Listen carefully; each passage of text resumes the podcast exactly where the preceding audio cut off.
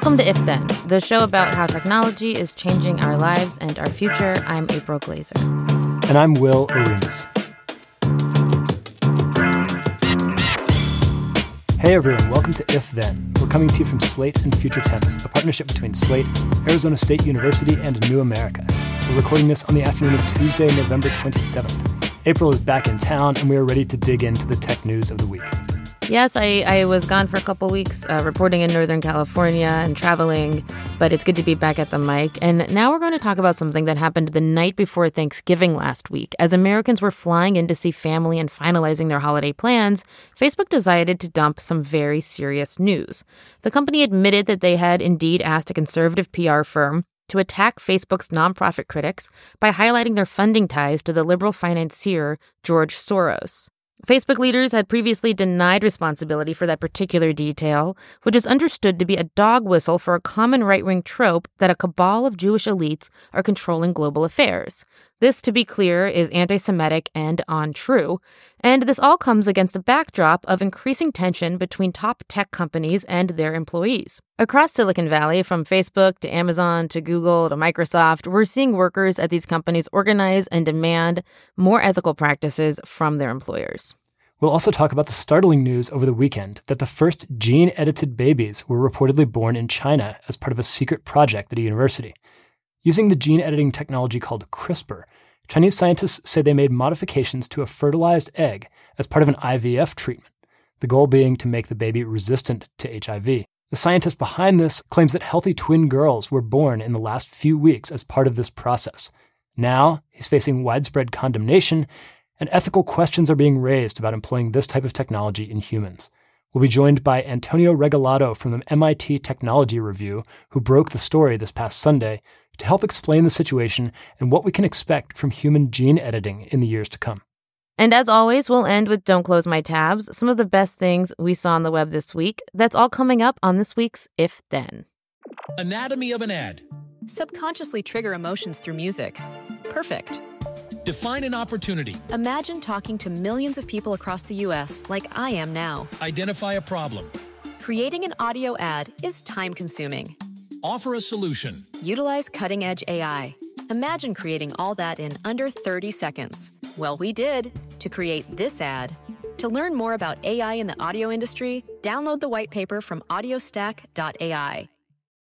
April, it's great to have you back. Thanks for having me back. Great show last week with Alex Stamos, formerly of Facebook and at the center of so many of the controversies at the company. Uh, super insightful. Um, and I want to keep talking about that a little bit because the news uh, on that beat has not slowed down. As we said in the intro, uh, Facebook admitted to doing this kind of opposition research uh, right before Thanksgiving.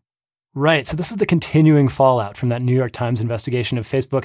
And when it happened, Facebook initially acknowledged that they had hired Definers Public Affairs. That's the, the opposition research firm that employs these DC style tactics, in Mark Zuckerberg's words. But Zuckerberg and Chief Operating Officer Sheryl Sandberg had done a lot to try to distance themselves from that work. Um, they said they didn't know who had hired Definers. They disclaimed knowledge of the specific tactics that Definers used. And then, of course, the night before Thanksgiving, in what is commonly known in our industry as a news dump, Facebook published a blog post where their outgoing head of communications took the fall and said, Yeah, actually, not only did we hire definers, but we told them to make that that anti-Semitic smear involving George Soros. Uh, and uh, yeah, we you know we probably shouldn't have done that, um, but there you go. Yeah, it just it's still so shocking to me that they would resort to this just because, you know, a couple of groups, and let's be clear, one of these groups, Color of Change, is a, a civil rights group. Uh, you know, we're criticizing Facebook while Facebook was under like really um, understandable criticism. I mean, we were criticizing Facebook. Everybody was because they had, you know, allowed for Russian operatives to to completely instrumentalize their platform in an attempt to undermine our democratic processes. You know, there's a lot of reasons to to criticize Facebook. People were criticizing Facebook because they felt that uh, racial justice activists were being unfairly uh, removed or censored on the platform, while people who were saying, you know, hateful things uh, against, uh, you know, Muslims were allowed to stay on. You know, this is uh, really deserved criticism of the company and, and stuff that they should be able to deal with without resorting to uh, this kind of quite frankly, prejudicial anti-Semitic framing against uh, against their very valid critics. It just doesn't seem to be playing fair at all. Right. And we also now know that at the same time, Facebook was directing Definers public affairs to raise the specter of, of Soros and the globalists it was trying to go after other critics by calling them anti Semitic and, and, saying that they were anti Semitic for criticizing Facebook and, and Mark Zuckerberg and Sheryl Sandberg, really just using some of the same kind of propaganda tactics that have infected the platform, ironically. I mean, this is the stuff that they're supposed to be committed to fighting, and instead here they are paying for it to be done on their behalf to tar their critics.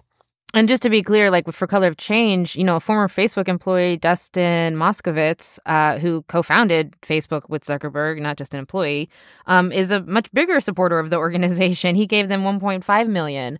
So I mean, it's just very, very weaselly here, and it just makes me incredibly uncomfortable with how this company decides to wield its power.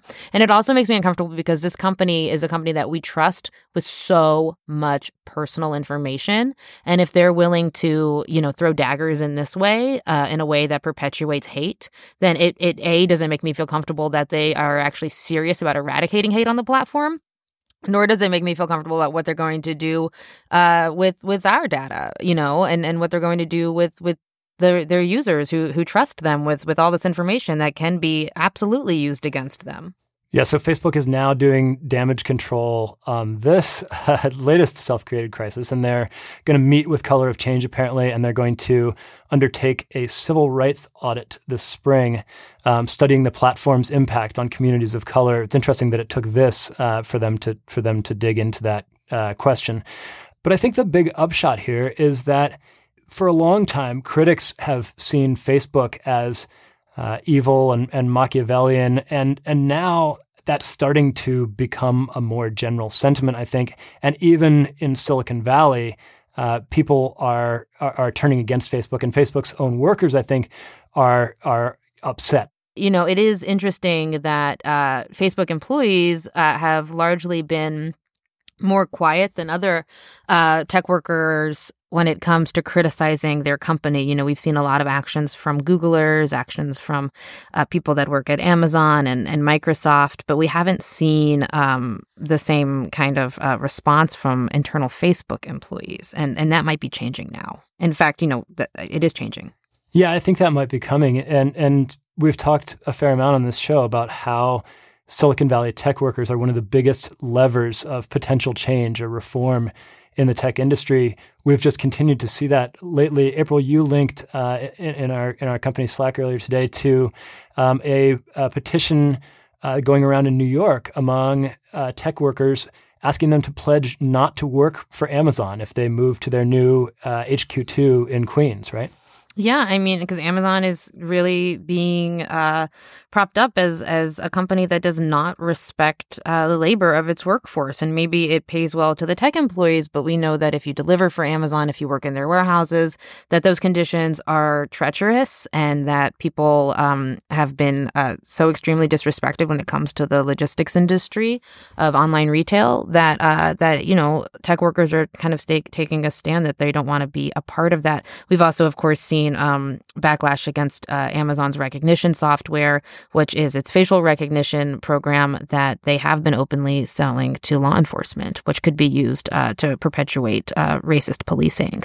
Today, we saw a, a, new petition from Googlers uh, demanding that the company that they work for pull out of Dragonfly, which is, uh, you know, the project to build the search engine in China. We've talked about this uh, on our show, saying that it would kind of, you know, aid in um, in, in human rights abuses there. And and the interesting thing about this is that, you know, it's hundreds of Googlers have signed on, but they've been they've done so with their full name. This time, right? Like we know that there were thousands of people who signed something earlier this year against Dragonfly at Google, but that was kept internally. Now we see people going public with their name against the company, really willing to take a stand. And and what's so interesting here and, and so important here with with kind of these uh, tech workers fighting back is that the whole reason why these companies are valuable is because their workers are productive because their workers build these products that people use.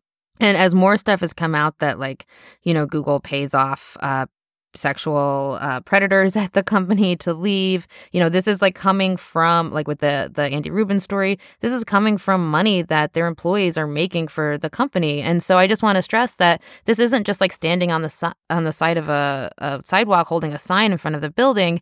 These are workers that have the power to disrupt the productivity of these companies that are powerful precisely because of their labor. And we're seeing real responses, right? I mean, Amazon uh, announced in October that it's raising the minimum wage to $15 for its US employees. Um, Google responded to the employee walkout by ending um, uh, arbitration in sexual harassment cases. And maybe in some cases, I mean, these companies are, are, are, so visible and the workers do have such leverage.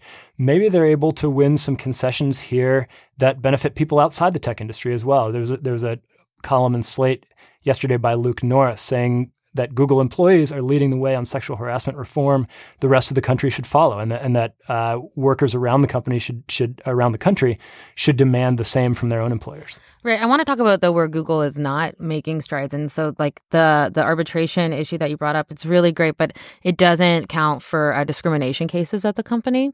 It counts for uh, kind of sexual harassment cases, and you know similarly uh, with Facebook, there was a, a post today uh, that was published by someone who used to work at Facebook, uh, Mark Luckie, entitled "Facebook is failing its Black employees and its Black users," and it brought up all the kind of structural ways within the company that um, that racism is is such like an insidious force and, and kind of continues to to perpetuate and, and into its products and the way that the uh, social media site is used by Black people. Um, and one thing that I just find really interesting is when Silicon Valley is quick to address, you know, certain issues of injustice and not others. So, you know, we see when I go to like Pride and I see all these Google shirts and all these Facebook shirts and all these people repping these companies, it's like I know that Silicon Valley is really, really good when it comes to discrimination around sexual orientation. Uh, but I know that they're not good when it comes to racial discrimination, right? So we didn't see Silicon Valley uh, quickly take up arms when it came uh, to the Black Lives Matter movement. But when there was the uh, military transgender ban, which don't get me wrong, is horrible, you know, leaders spoke out immediately. And so, uh, you know, we see uh, companies really slow to drag their feet um, on some issues, perhaps because it would kind of show that these companies really only have one or two percent black technical staff or uh, and in leadership, and um, and would kind of point to kind of the abysmal state of uh, racial justice within these companies. Right. So I mean that raises an interesting point, which is that as tech workers become this powerful force for for reform in their companies, we may also have to start scrutinizing what tech workers' priorities are and what their agenda is, because that's driven in part by who they are and where they come from. Um, and if you do not have racial diversity in the tech workforce, then you're not going to see that prioritized as much as as maybe some of the other other concerns. Yeah, you know, um, you know, even when these companies hire uh, women of color, they don't stay for very long. They have a very high rate of attrition. One quote that I want to point out from this post from Mark Luckie that I mentioned before, uh, he says, "In some buildings, there are more Black Lives Matter posters than there are actual Black people." He says this about Facebook. Um, so really, there's there's just not diversity within the company. Um, and yeah, I, I look forward to seeing how employees there uh, start to mobilize around uh, some of the issues that have been brought up in the news for so long and that are now starting to be brought up by former employees there. All right, we're going to leave it there and take a quick break. When we come back, we'll have our interview with Antonio Regalado about CRISPR gene editing technology and the babies that were reportedly born in China with edited genes.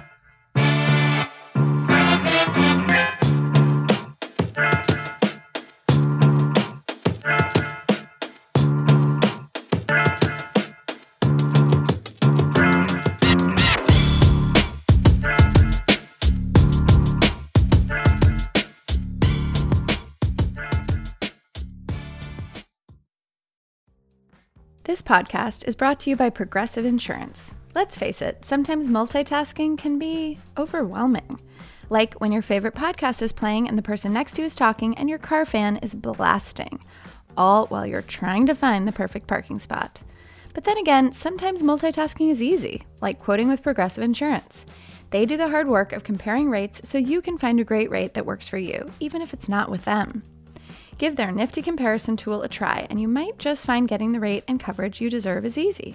All you need to do is visit Progressive's website to get a quote with all the coverages you want, like comprehensive and collision coverage or personal injury protection. Then you'll see Progressive's direct rate, and their tool provide options from other companies, all lined up and ready to compare, so it's simple to choose the rate and coverages you like. Press play on comparing auto rates. Quote at progressive.com to join the over 28 million drivers who trust Progressive. Progressive Casualty Insurance Company and affiliates. Comparison rates not available in all states or situations. Prices vary based on how you buy.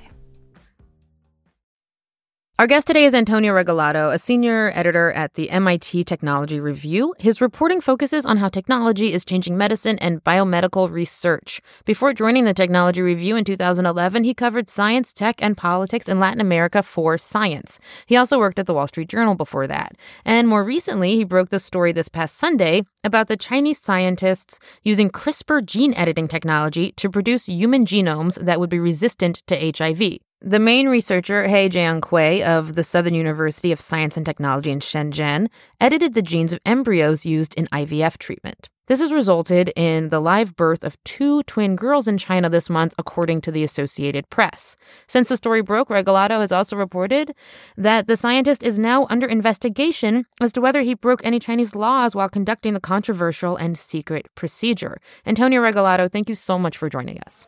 Hey, great to be here. So I want to start with a question that may be kind of remedial or basic, but I was telling my brother that I was going to do this podcast on this topic today, and he thought CRISPR was a company. And you know, I just realized that a lot of people don't really understand what CRISPR is or what we mean when we say gene editing technology. Can you kind of first of all kind of break down with some definitions of, of what we're talking about here? Sure. Uh, first of all, gene editing is just kind of a, a newfangled word for genetic engineering. It's a new a new form of genetic engineering. CRISPR it just happens to be um, the cheapest, easiest, kind of most effective tool for doing it, and and it was discovered sort of over a process of years, but especially uh, starting in mid 2012 in in the genome of bacteria. It's it's something that bacteria have to basically chop up incoming viruses. They have a way to kind of remember what these viruses look like, and as soon as the virus gets into the bacteria, the bacteria has this special protein called Cas9. It's a it's called a nuclease, and that this special protein is basically like a big pair of scissors that goes and chops up um, the viruses. And so what happened in 2012 into 2013 is that scientists basically uh, managed to get this system out of the bacteria so you could use it in other types of cells, plant cells, pig cells, cattle cells, and human cells to change the DNA uh, really easily in those types of cells. So it's just a phenomenally uh, easier to use technology for genetic engineering, and it's just taken off. I mean, in so many directions, and including the direction that it's been kind of uh, tested uh, for potential use in humans, or now that we know actual use in human embryos. Can you can you tell us what what happened with uh, with J.K. as as he's called? The doctor from Shenzhen? Right. Just backing up to 2015, you know, I mentioned these animals. So right. as soon as CRISPR came out, people were in a big race. You know, I got to edit the goat, and I have to edit the sheep, and I got to edit the zebrafish, and, and they were just running through this list of species. And just at the end of 2013, I think it was January 2014, uh, someone edited uh, a monkey. Right? They produced monkeys that whose genomes had been altered by CRISPR, and so a lot of people, including myself, kind of had the thought, well, gee, you could edit a monkey, uh, you probably could be, edit a human. And it wasn't long, um, I think in March 2015, where we heard the first report of someone editing a human embryo. And why would you do that? Uh, in that case, they edited it to remove uh, the risk gene for beta thalassemia, which is a blood disease actually common in South China, uh, where the research was carried out. So suddenly you had people editing these human embryos in an IVF clinic.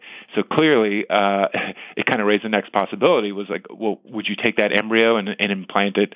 Um, into a woman's uterus and produce the live birth. And so there've been just a ton of meetings, high level discussions, and a lot of hand wringing and anxiety about uh, this next step, which is, you know, genetically engineer the human species, basically. Um, a lot of people didn't want to see it happen yet. It might not be safe. Uh, a bunch of other people think that it's kind of a line in the sand that shouldn't be crossed. We really shouldn't take that step. And what happened was in China, a researcher that most people had never heard of uh, took the step in secrecy and apparently, allegedly, produced two uh, girls whose genomes had been changed to remove a gene called CCR5, and we can talk about uh, what that is and how it's connected to, to HIV. The doctor who calls himself JK, I'm just going to call him that as well. It's a kind of a nickname um, that he uses. He uh, says that he's produced twin girls. There's twin girls who've been edited, so they've actually been born. Of course, the scientists are very upset because there's no paper, there's no data to look at. Nobody really knows if it's true. Um, some people have seen a paper because there's a paper in circulation. He's trying to get it published. Good luck with that. And that's where things stand. Yep. And so I just want to step back. The the early testing on animals that was to eradicate disease. No, actually, more often to introduce disease because you want an animal model that suffers from some human disease, right? You'd like to see a monkey that has, I don't know, uh, autism or, uh, you know, a pig that has uh, some kind of heart disease. You, you're trying to introduce human diseases into animals. Uh, or you're trying to make animals that are kind of interesting or more useful, right? You could get a, a cow that's bigger and that has more uh, uh, meat on it, or I think there was one in China where they had they tweak things with CRISPR so that the hair of the goats, uh, sort of cashmere goats or something, would be a lot longer and you could collect it. Uh, there was another one, pretty interesting case where uh, some scientists in the U.S. had figured out what what was the formula to give cows horns or not have horns, and so they introduced sort of a no horn recipe into Holsteins, dairy cows, oh my gosh. who normally do have horn. Yeah, and these the, the horn cause problems. If you work on a dairy farm, 364 days a year, you can take a school bus full of children there, but there's one day when you can't, and that's dehorning day. It's this huge bloody mess chemicals and acids, and they take the horns off the cows. So here was a kind of a genetic solution. Well, you could just make a cow with no horns, and that's what they did. All right, and so when we talk about editing human genes, people might start to think about um, making smarter babies, faster, stronger babies, creating some kind of master race. But we're that's a ways off, right? Um, I don't know how far off it is. This this gene that he chose is kind of in a gray zone. It's in a gray zone between medicine and enhancement. So we could just walk through uh, kind of what those zones are. First, medicine. You could imagine a situation where maybe maybe you have Huntington's disease, which is a fatal disease. It's terrible. Uh, it's due to um, a sort of genetic change uh, that some people have, and you know, imagine you wanted to have children that didn't have the Huntington's gene. In this case, half your children on average would, would also have Huntington's if you do. So what you might do is you might go to an IVF clinic and with your partner and have the embryos made. And then uh, you could do one of two things. First of all, you could genetically test them and you could just choose the embryos that didn't have the Huntington's gene. And so that's actually what people do today or, or can do. Um, so that's called selection, and that's kind of uh, one way to do it the idea with genome editing is that you might also be able to go into those embryos with CRISPR and just sort of delete the problematic gene. So this raises the question, well, why would you do it? Why would you do the CRISPR, which might have unknown risks, when you can already just choose the unaffected embryo? And that is an important question because it really reduces the need for this whole idea of editing the embryos at all. I mean, a lot of people say there's no need for it. On the other hand, IVF doesn't work that well. Um, it's difficult uh, you don't always get a pregnancy. So the IVF doctors say, yes, but we want as many embryos as we can. So we'd like to fix the bad ones and then and then try and use them all to to create the birth. But the, the scenario that I gave you there, that's medicine. The embryo literally has something wrong with it, a genetic defect, and you're trying to repair it. So that's one of the concepts. Enhancement on the other extreme is, you know, what could you do something to the embryo to increase its intelligence? Uh, could you change its hair color? Could you change its height? Some of these enhancement things might actually be possible today. Others are, are still sort of science fiction just because people kind of don't know what the genes are that you would change to make the baby more intelligent, but it's kind of the direction that things are leading. So JK chose a case that is problematic because it's kind of in between medicine and enhancement. He's taking a totally normal embryo and he's using CRISPR to mutate it, right?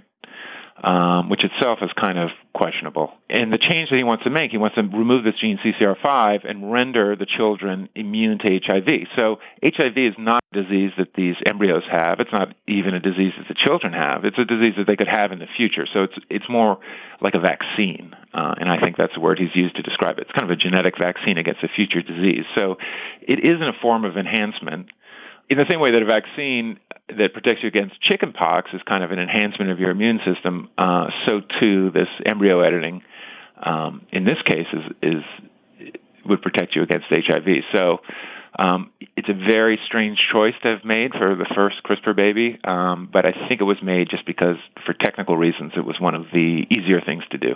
Yeah. Yeah, you've you've been talking about this line between medicine and enhancement, and I guess that matters because our society has chosen to draw that line, right? Like we're okay with people taking stimulant medications if they have ADHD. We're not okay because that's medicine. We're not okay with them taking it if they don't have ADHD just to get an edge on their on their exam or something like that. Yeah, but we do it anyway, right? Um, so in the yeah, right. So in this debate over the edited embryos and now the edited people, it, it has been this game of sort of drawing lines uh, in the sand and then crossing them. You know, the original line in the sand was, you know, never interfere with the human genome, that it's somehow sacrosanct. Uh, well, we crossed that line. Uh, and then more recently, sort of the experts have said, well, you know, the medical uses of this technology might be reasonable. If it could be done safely, carefully regulated, we could do it for medicine, but we'll never do enhancement because that's wrong but then even more recently, uh, there's another ethics body in the UK that said, well, you know what? I'm not sure we can really draw that line. I think enhancement would be okay too, so long as everybody gets it, so long it's, that it's socially equitable. So we keep advancing where this line is, um, and in effect, uh, there's no line. Yeah, I don't see how enhancement could ever be socially equitable because we don't, as healthcare isn't socially equitable yet, right? And so it seems like there's just an inevitability for extreme stratification for the uh, access to this type of, you know, genetic pre-birth enhancement. Yeah, but but of course, you know, the practice of medicine has its own standards, and so there's already a lot of things that you could do in an IVF clinic that people don't really do, like sex selection. Could you choose the gender of the embryo? It's really easy to do. In China, it's banned. I mean, we think of China as this Wild West, but they actually prohibit uh, the choosing of the sex of the embryo. In the U.S., it's allowed, but kind of discouraged. Uh, if you're testing the embryo anyway, well, maybe they'll tell you, but they wouldn't test the embryo, you know, just to tell you the the gender of it. So, in the U.S., it's kind of a mixed system. You can find out, but but not always. So, um, the standards that, that doctors hold up and sort of you know societal agreements uh, do make a big difference in how these technologies get used. And, and honestly, it's also just what is practical, right? I don't think you're going to go to the clinic and get a CRISPR baby for yourself unless there's a really, really good reason. I don't think this JK guy in China has come up with a good reason, but even so, you know, IVF is a big pain. Um, the eggs have to be collected. It's like a whole month process of shots. It costs a lot of money. You know, it's a lot easier to do it the old-fashioned way. So that brings me to a final question. You know, how difficult is this process at this point, and how soon uh, do you think it is till we see this, you know, potentially more widespread or available to people? Yeah, that's a great question. I mean, the basic problem is that it's not that hard to do that's why people were talking about it even before it happened, wow. and predicting it would happen. It's just not that hard to do. That's how easy this CRISPR technology is. It's really effective. It could be hard to do well. Obviously, not everybody has, uh, you know, an embryology lab at their disposal, but it's definitely uh, relatively easy to do. The technology is pretty precise. So that's the whole problem. It is doable. How soon? Um, I think depends on these other factors. Uh, sort of how much uh, grit people put uh, kind of in the wheels of this machine to slow it down, uh, what people want, uh, what's on offer at the IVF clinics. I don't really think it will happen all that fast. I think a more realistic outcome is that it would be pretty narrowly used um, in cases of severe genetic diseases that you want to avoid passing on. Right. So, and just a quick point of clarification. I mean, you're saying it is easy to use this technology to edit a gene. It doesn't necessarily mean it's easy to alter a human in more abstract ways, like making them smarter. I mean, there are all kinds of ways that could backfire. There's not one specific gene that makes you smart. Right. In the in the case of intelligence, I mean, there's there's plenty of one specific genes that make you less intelligent. I mean, there's all kinds of disorders, uh, you know, mental disorders. Um, I don't think that they know of you know particular genes that are going to make you a lot more intelligent, but the way genetics is going, they are gradually zeroing in on what are some of the uh, genes and genetic locations associated with higher intelligence. They are. So it could in the future come together with CRISPR. But the, the problem is just you'd have to sort of change the genome at, at many locations, which today is not feasible, but tomorrow it might be. You know, we we think of birth as a starting point, even though people select their mates, and and you know all of this stuff happens be, before birth. So this is really kind of a a new way of thinking about uh, evolution in many ways. If we if we think about editing the the genome, it's just so so wild and so it it brings up so many questions. But I guess I, am curious now. Uh, finally, even though I said finally before, what is the legal scaffolding around this at this point? Is there any um like actual rules against this uh, internationally or? nationally you said that in china there's you know some banning on picking the sex and in the us it's more gray but uh, is is there anything preventing this besides the medical community shunning it?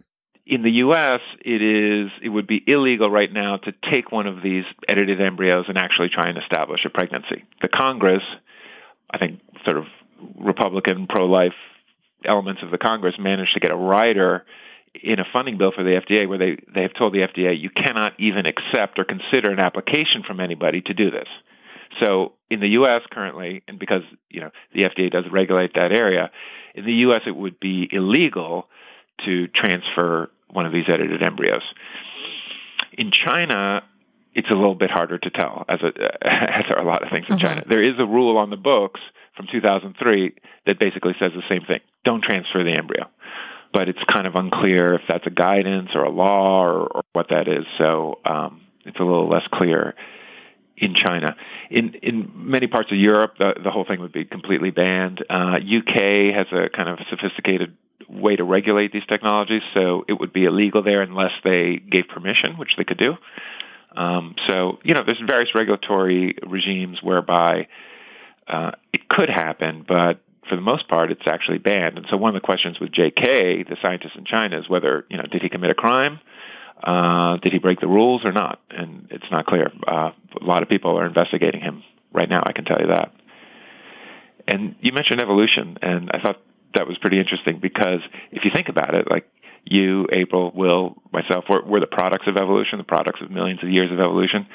But now, um, as we take it into our own hands, as we start to edit the genomes of the embryos, like we're changing evolution, right? So it is just a really strange uh, outcome, uh, or maybe it's an outcome that makes a lot of sense. It's kind of like the snake bites its own tail. Uh, evolution has created the species that can control evolution, right? And maybe speed it up. Yeah, this is just so much to think about, and I'm really excited to continue to follow your excellent reporting on this. Antonio, thank you so much for joining us. Great to be here. Thanks.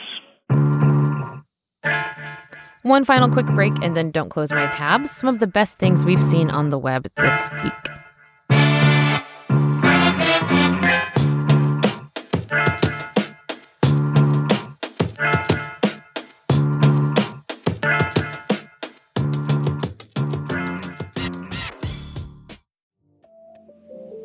Reboot your credit card with Apple Card, the only credit card designed for iPhone.